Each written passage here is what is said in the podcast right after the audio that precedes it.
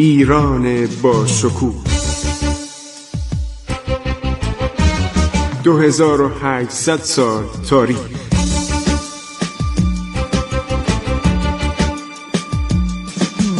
عبور از تاریخ.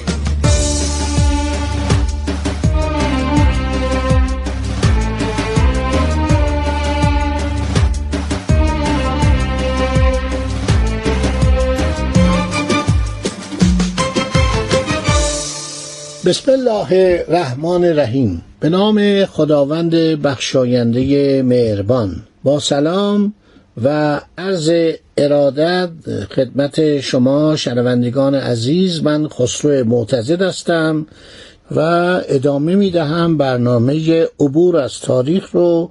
کسانی که می‌خواهند تاریخ نادر رو کامل بخوانند بازم توصیه می کنم تاریخ هزینه بخونید. آلمارای نادری در سه جلد رو بخونید. جهانگشای عرض شود که نادری رو بخونید. آلمارا به قلم محمد کازم مروی یکی از دولت مردان دولت نادر البته درجه دو سه بوده. حاکم مرو یه وزیری داشته به نام محمد کازم مرو شهر مهمی بوده مرکز اسلحه خانه ایران بوده. اونجا ما یه کوره هایی داشتیم که اسلحه درست می‌کردن. بعد جهانگشای نادری که میرزا مهدی خان استرابادی نوشته یک یادداشتای کروزینسکی نوشته یادداشته پربازن نوشته. عرض شود که دکتر لاکهارت و مینورسکی دو تا محقق قرن بیستمن خیلی زحمت کشتن. دو تا کتاب مفصل نوشتن. مینورسکی یک روس بوده در ایران کنسول بوده ولی آدم بسیار خوبی بوده و دانشمند بوده. خیلی به گردن ما حق داره. کتاب تذکرات الملوک و میرزا رفیع نوشته بود در زمان محمود افغان برای آشنا کردن افاقنه با اصول حکومت ایران. محمود چون بی سواد بود گفت یک کتاب بنویسید که من بفهمم ایران چیه ما اینجا رو گرفتیم. واقعا شانسکی اینا گرفتن. یعنی واقعا رو فساد دولت شاه سلطان سن و عیاشیشون خوشگذرانیشون در قهوه خانه می نشستن. غذاهای زیاد میخوردن پرخوری می‌کردن. آزوقه از خارج اصفهان وارد می‌شد. وقتی جلوش گرفتن مردم دچار قطعی شدن. تمام گوشفند و گاو و بز و شود مرغ از اصفهان از خارج آورده می‌شد. بوغلمون هم از ایتالیا آورده بودن ایتالیایی و ایتالیایی اونم بوغلمون از آمریکا آورده بودن. از ایتالیا به ایران انتقال یافت. همه دنبال کباب بوغلمو بودن کباب مرغ بودن استراحت زیاد اینا باعث فساد اون مملکت شد. 18 هزار نفر اومدن یه دم مثلا این آدمای بیکار الوات و الازل و باش دورشون جمع شدن اومدن این پایتخت 800 هزار نفری رو محاصره کردن. 8 ماه گرفتن که مردم دیگه بیچارا چه وضعی بر اینا میگذشت.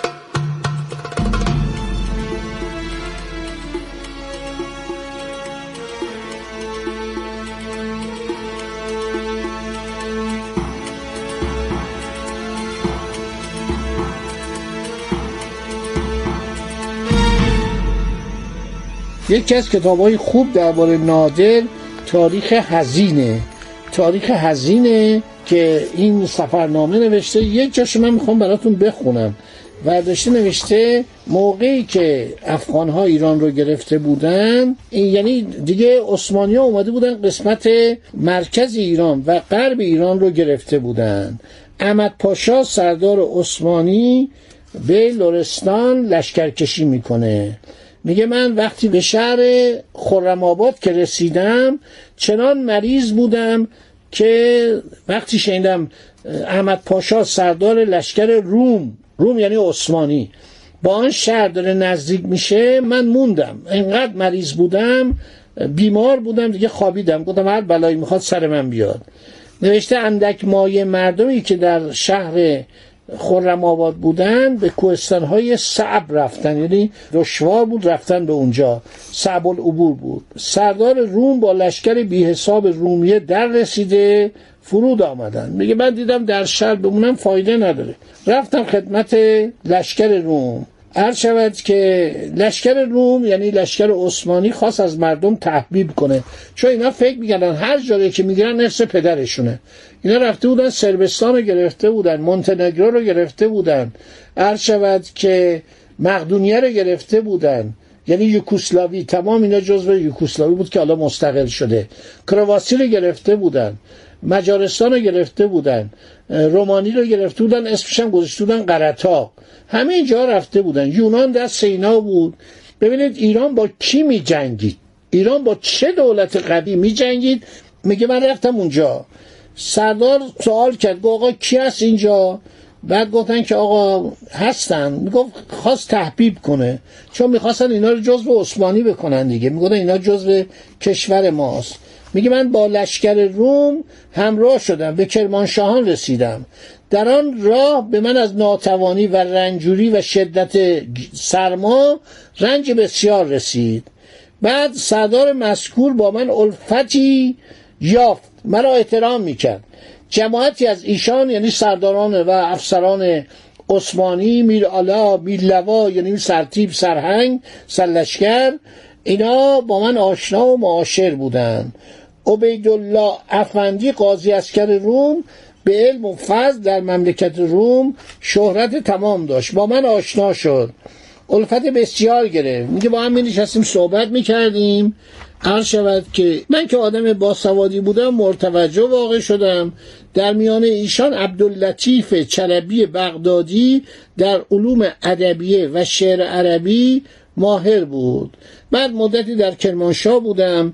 در آن زمان رومیه بر کل قلمرو توجه علی شکر و لواحق و کردستان و لرستان و نواحی سیلا داشتن. کردستان رو گرفته بودن لرستان رو گرفته بودن تا مرکز ایران. ببینید نادر چه عظمتی داره. نادر چه آدمی است که اینا رو بیرون می‌کنه از ایران.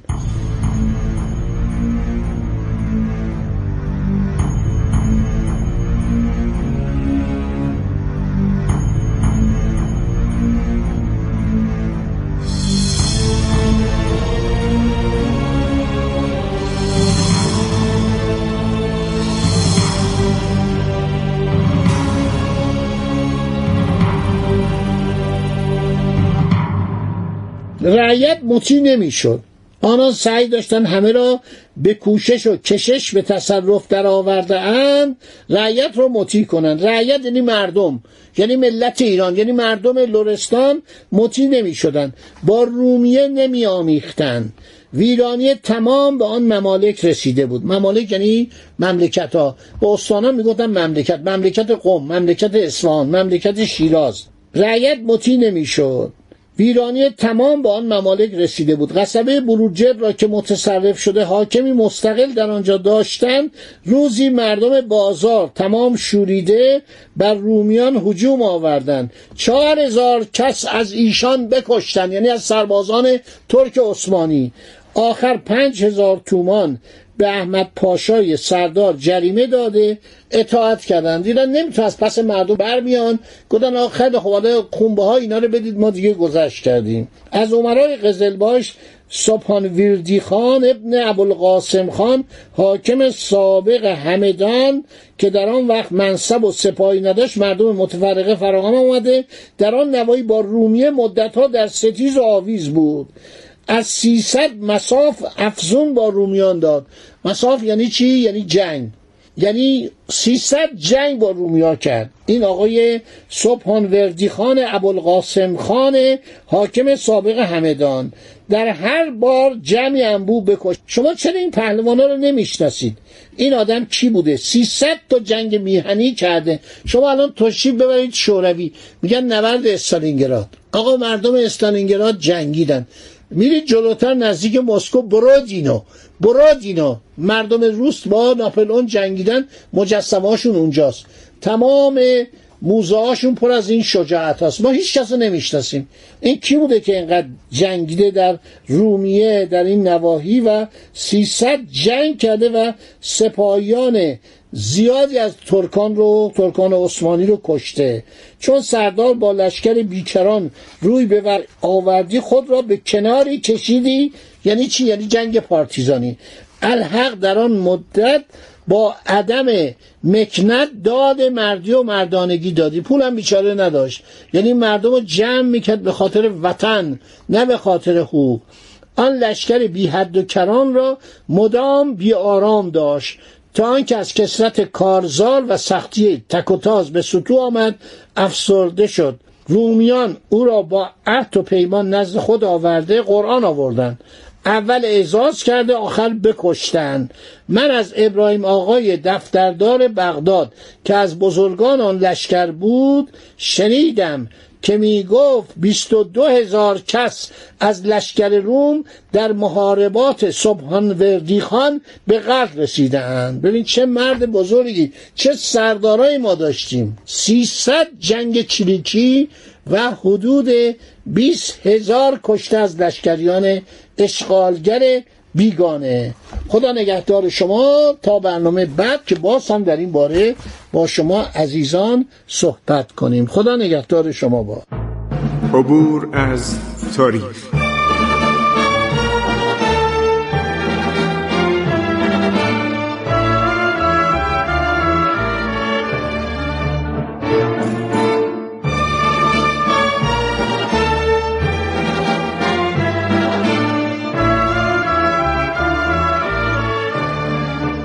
ایران با شکوه.